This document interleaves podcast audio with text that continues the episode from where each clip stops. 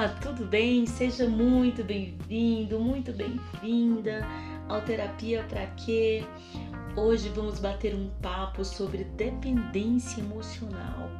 Será que você é um dependente emocional? Ah, eu não sei, né? Às vezes, quando começa esses assuntos, a pessoa já se fecha, já entra em negação e já se prepara para negar a situação, não é mesmo? Então, hoje eu quero conversar com você que está aí do outro lado sobre esse assunto que está tão batido, mas é um assunto que vale muito a pena, que eu acho que é um assunto que ainda requer muita atenção dos especialistas, né? Você, em algum momento da sua vida, já se sentiu em pânico em ter que tomar uma decisão sozinho ou sozinha? É muito complexo isso, porque tem pessoas que realmente não conseguem, por mais que pareça algo clichê, algo completamente normal, há pessoas que não conseguem. Você está sempre buscando a aprovação de pessoas à sua volta para realizar ações simples do seu dia a dia como por exemplo no trabalho, você está sempre querendo a aprovação daqueles seus amigos, dos seus colegas, na família. Você está sempre se questionando, ai, no grupo da família não falaram comigo, ai, alguém não, não falou do meu aniversário, alguém não, não me citou dizendo quando falou de pessoas inteligentes da família, né? Tem essas questões, né? Ah, ou então você precisa sempre da aprovação do seu namorado, do seu esposo, da sua esposa, nas suas decisões, decisões mais tranquilas, mais corriqueiras, que todo as pessoas que não estão com esse problema de dependência é, emocional tomam facilmente as decisões, né? Ou você é daquelas pessoas também que vai vestir uma roupa, vai sair para um rolê e aí você precisa que um amigo, uma amiga, dê uma olhadinha né, na roupa que você tá usando, você tira aquela foto e fala, e aí, o que, que você acha? Eu tô bem?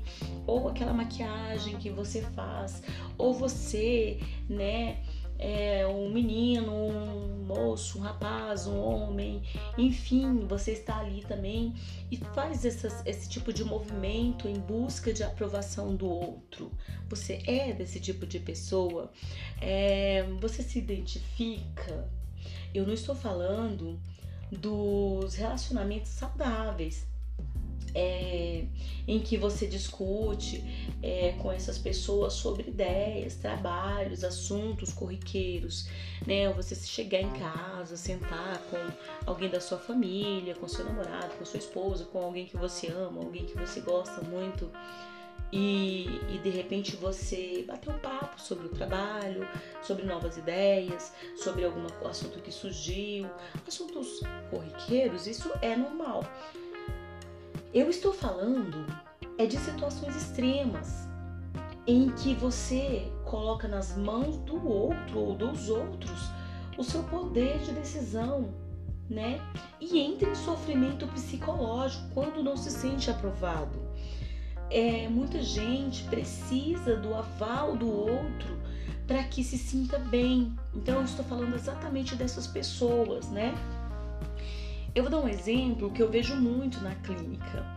Ah, muitas vezes eu atendo ali uma mãe que chega e fala assim, quando eu pergunto em relação ao amor, né, qual o amor mais precioso na vida dela e da vida dessa pessoa, ela diz o seguinte: ah, o meu filho, o meu filho é filho único, ele é minha vida, né? O meu namorado, o meu marido é tudo para mim. Ou então aquela frase, né, que você também já ouviu de repente, uh, se você me deixar eu morro, ou sem você eu não vivo, né? Então as pessoas falam isso como forma de, de declarar o amor, né? Dizer que te ama, dizer que gosta de você. Mas aí é interessante você já ligar o alerta, porque essas frases são frases de dependência emocional, né? Escuto, escuto muito essa frase na clínica como meio é, do paciente reforçar que ele ele pratica o amor, né? Um amor muito grande pelo filho, pelo esposo, pela esposa, pela namorada, pela pessoa que ela está se relacionando, né? Mas será que não é o momento, se você de repente se identifica, será que não é o momento de você ligar o seu termômetro do amor próprio e se questionar se você não está sendo cruel demais com você? Será que você não está é, doando demais, se doando demais a uma relação é, e confundindo né, a dinâmica do amor patológico com a dinâmica do amor saudável? que é mais tranquilo, né? Você gosta da pessoa, a pessoa te visita, você visita a pessoa, vocês têm uma relação de confiança, uma relação tranquila, né? Em que você não entra em sofrimento psicológico. Todas as vezes que você entra em, em, em sofrimento psicológico, que aquilo dói, aquilo te machuca, ah, te dá taquicardia quando a outra pessoa não aparece, a pessoa tá online e não falou com você e você já entra em pânico, já começa a tremer, já dá dor de cabeça, dor no estômago, ânsia de vômito, tremores, né? Então acho que nesse momento já é o momento de você já ligar aí os seus alertas de que você está realmente sofrendo de dependência emocional. E aí entra essa questão, né, que eu ouço também muito na clínica, que é a senha, as senhas, né? A senha do, do telefone celular, as senhas das redes sociais, né? E aí fica aquela vigilância e aquela insegurança se o outro vai trair, se tem amigas que são mais bonitas que você, amigos que são mais bonitos, que são mais descolados que você, e aí entra em sofrimento, né? Então esse é um relacionamento que você considera saudável. Você já fez, já teve alguma dessas atitudes, né? Então se você já se identifica de repente já é o momento de você ligar os seus alertas e buscar né, ajuda. Né? Porque assim, uma coisa interessante que eu vejo muita gente falar é que saúde mental é saúde mental é para rico. Saúde mental é para quem não tem o que fazer. Saúde mental é para gente fresca, né? Para gente que não aguenta o tranco né? Ou a minha terapia é lavar uma louça, minha terapia é lavar uma roupa, minha terapia é caminhar, andar de bike.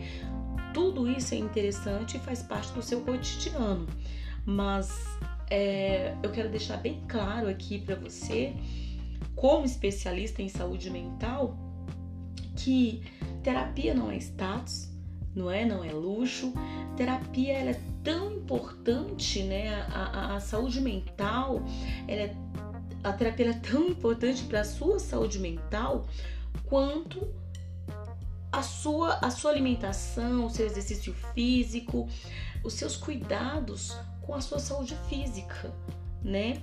É, a saúde mental ela vem para agregar, né? Você tem saúde mental, ela vem para agregar com a sua saúde física. Se você, porque se você não tiver saúde mental e só tiver saúde física, vai ficar complicado e vice-versa, né? Nem preciso explicar isso. Mas se você ainda não está preparado para procurar um especialista em saúde mental, seja ele psicólogo, psiquiatra, psicanalista, né, é, terapeuta holístico, qualquer um desses profissionais, então você deve se fazer umas, uns questionamentos. Por exemplo, você olha para você mesmo, né? É importante você descobrir mais sobre você, do que, que você gosta, o que, que você gosta em você. Você gosta da sua companhia? Você gosta é, de estar com você mesmo? Você sabe a diferença entre solitude e solidão? O que, que você gosta de comer? Quais alimentos? São alimentos mais tenros? São alimentos mais macios? O que, que você gosta realmente, né? O que agrada o seu paladar, o que agrada seu olfato, o que de fato te faz feliz. Então, às vezes, a gente nunca parou para olhar para nós mesmos e fica ali buscando no outro soluções que está dentro de nós. E geralmente as soluções estão dentro de nós, né? E a importância de você se autoconhecer é que você vai saber exatamente o seu estado de espírito, inclusive se você é ou não uma boa companhia para alguém naquele exato momento. Espero que eu tenha esclarecido algumas dúvidas ou, ou até mesmo é, a sua dúvida, né? Sobre essas questões que nós estamos abordando aqui no Terapia para Quê? É, quero deixar um beijo bem grande para você que segue o Terapia para Quê? Um, a sua atenção é valiosa demais para mim, tá? Quero deixar também aqui para você o Instagram Terapia para Quê? Segue lá, dá uma olhadinha nos, nas dicas de saúde mental. E olha, um beijo, fica bem, reflita, procure se divertir com você mesmo e até o próximo episódio.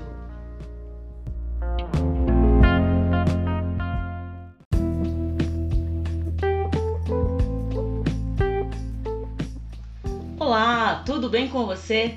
Seja bem-vindo, bem-vinda ao Terapia para Quê? Hoje eu trouxe um assunto bem bacana para você, que é ouvinte do Terapia para Quê? O nosso episódio de hoje tem uma convidada especial, Edinalma Barbosa, que irá esclarecer diferen as diferenças entre assistência social e assistente social e nos ajudar a entender como funciona a atuação desse profissional, os campos de atuação, a intervenção, como é feita a intervenção e muito mais. Oi, Ednalma, tudo bem com você? Oi, então, eu tô bem, né? Espero que, que todos estejam também.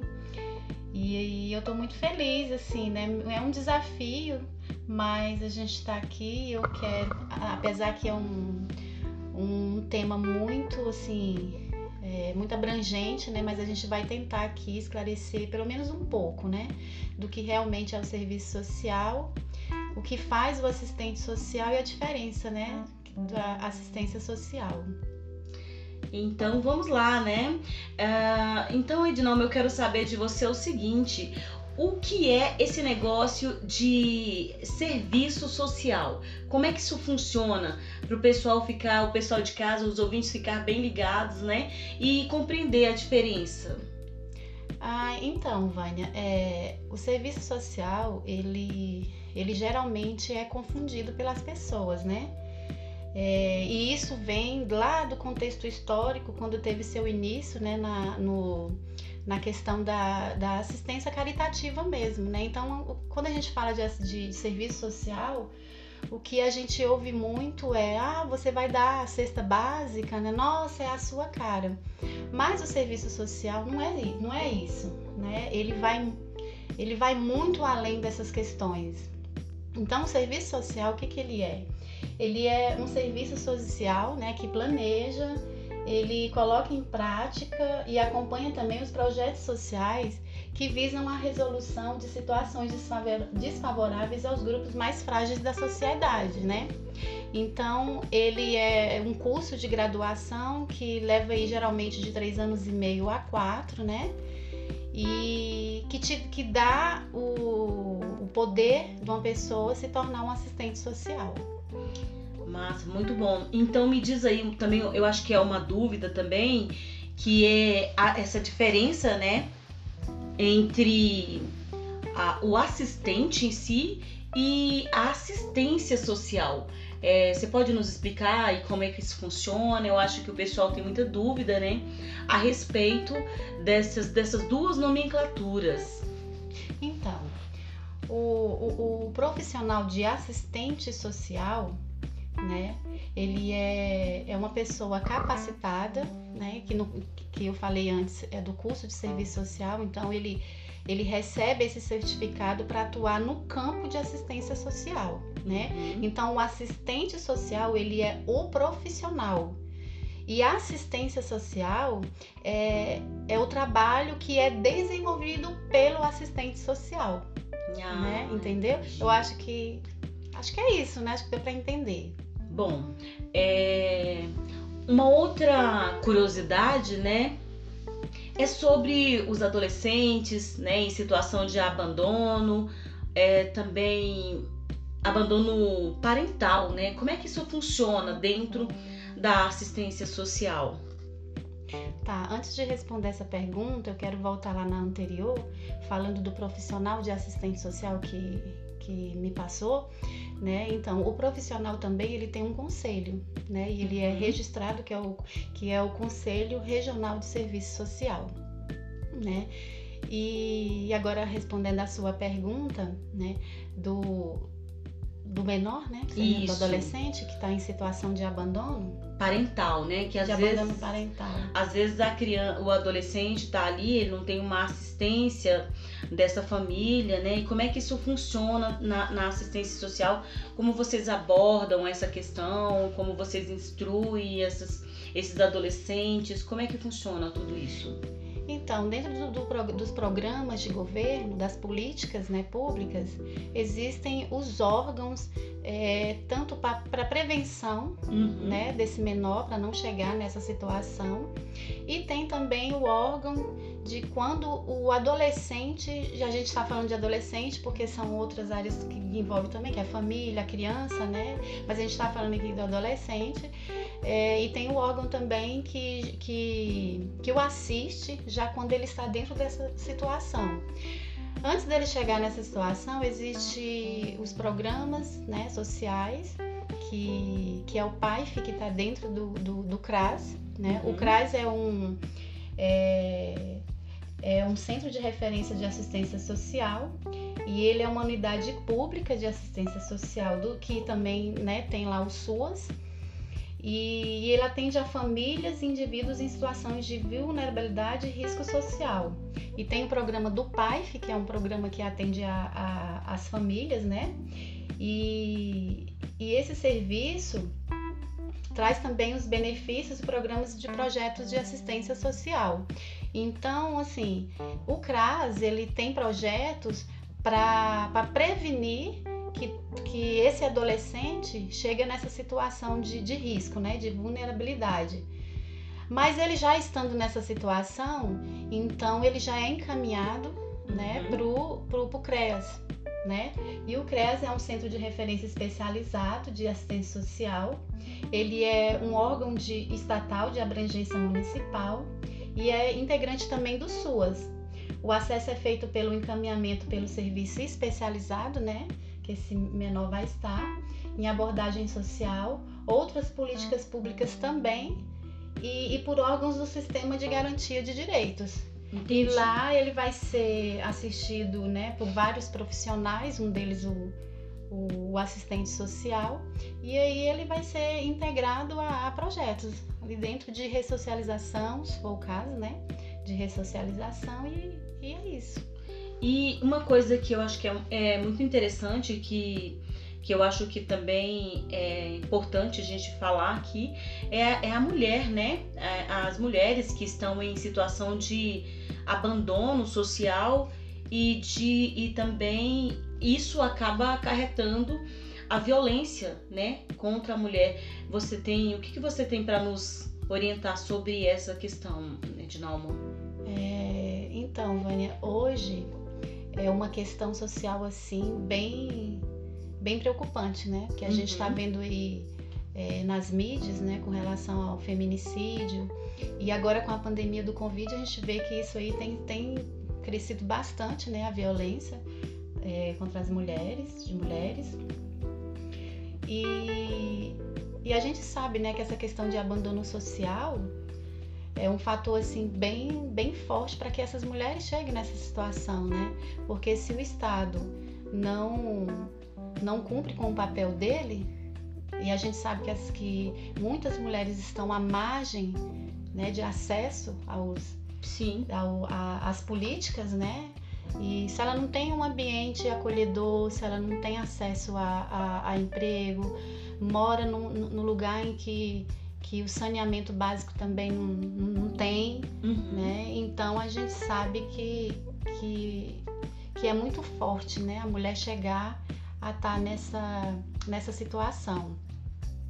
Então, quando, quando a mulher já tá, se encontra nessa situação, tem, tem as políticas públicas voltadas para atendê-las, né?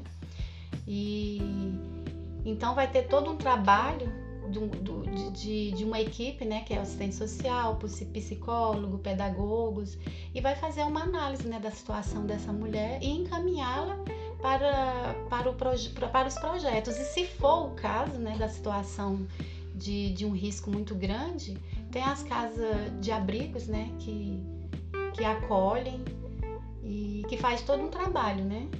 Mas a gente sabe que esse caminho aí é, é, é um processo longo e que a gente também sabe que tem outros problemas que dificultam com que essas mulheres busquem esse, essa ajuda, né? esse, esse auxílio. Mas eu acredito que, que através de, de, de mais orientações, né? E hoje, hoje a gente está passando por essa situação muito delicada pela, pela Covid. Mas políticas tem, políticas tem e, e, e as mulheres elas têm, têm que tá, estar esclarecidas com relação a isso e, e tirar todo o que, que, que impede delas de buscarem esse auxílio. Entendi. E assim, agora, né, já que nós aqui no, no, no espaço estamos falando também de saúde mental, eu queria, só para finalizar, eu queria saber de você como fica a questão da, assistente, é, da assistência social e o encaminhamento dessas mulheres, dessas pessoas, dessas crianças, desses jovens, desse adolescente, a, a, em relação à saúde mental. Como é que funciona essas abordagem, essa orientação, né? Mas na verdade é uma orientação que vocês dão e para onde essas pessoas vão buscar ajuda, né? É. Então, através do, do, dos trabalhos realizados, de todo, de toda a análise, né, de que é, é, envolve aí vários autores, né? E depois de, de, de, ter feito essa análise, esse trabalho, de ter verificado realmente que que esse indivíduo precisa de, de um acompanhamento psicossocial, né? Que vai cuidar da mente, então tem também um lugar especializado para isso, né? Uhum. E que é o CAPS, né, que é um centro de atendimento psicossocial. Ele é um serviço de saúde aberto e, é, comunitário do SUS, né? Ele, o local de referência e tratamento para pessoas que sofrem com transtornos mentais psicoses, neuroses graves e persistentes e demais quadros que justifiquem sua permanência num, num dispositivo de atenção diária, personalizado e promotor da vida. Então, depois que tem feito, feito esse trabalho, o assistente social é, ele pode né, emitir um laudo, claro que ele não é o único autor desse, desse trabalho, tem outros ali, né, que é o trabalho multidisciplinar e interdisciplinar. E aí ele é encaminhado para o CAPS e ali ele vai ter o, o, o tratamento, né, uhum. que ele precisa e necessita. Entendi. Então é isso, né? Muito obrigada pela sua participação, pelo seu tempo, que hoje tempo é arte, né? Tempo é muito escasso e obrigada por, por se dispor né, a, a estar aqui trazendo esses esclarecimentos sobre esse assunto que eu acho que é de grande importância, que inclusive muita gente não sabe essa diferença, né, não consegue é, é, fazer a distinção entre as duas nomenclaturas, inclusive eu não tinha noção de como é que funcionava. E eu quero agradecer vocês ouvintes, né, pela audiência, pelo carinho, é, espero que a Ednalma tenha esclarecido aí para você, né, as suas dúvidas, sanado as suas dúvidas, tá? E quero deixar também um, um beijo para Isabel, Isabel, é, Belzinha, um beijo para você. E também eu quero dizer que você tem, pode participar, pode mandar uh, um assunto que você gostaria que fosse abordado aqui no espaço, que esse espaço é nosso, esse espaço é de vocês, beleza? Então, um beijo para você e até o próximo episódio. Quer dizer mais alguma coisa? Ah, eu quero, eu quero agradecer, né, Vânia, por esse convite que para mim foi um, um desafio muito grande, mas eu venci, né, que porque eu não tenho tanta experiência nessa área aí, né? E, e para falar um pouquinho mais, só para dar uma, um, um, final, fechamento, um fechamento né? aqui, né? O assistente social, o campo de trabalho dele é bem abrangente, né? Então, assim, o que eu falei aqui é muito pouco diante de, de, de tanta coisa, né, que, que o serviço social abrange. Então foi mesmo só para dar uma uma pincelada, uma né? pincelada, né? porque na verdade é, é, é, tem muita coisa né, a ser falado. Mas o legal é que assim você falando dessa maneira, é, você acaba aguçando aquele que gostaria de saber, ele vai Sim. buscar mais, porque hoje nós temos aí, né, é, é na internet muitas informações, né, e ao, ao alcance de todos. Sim, né? sim. E, e é isso. Eu quero só agradecer e muito obrigada. Espero que tenha ajudado. Beijo, beijo para vocês e até o próximo.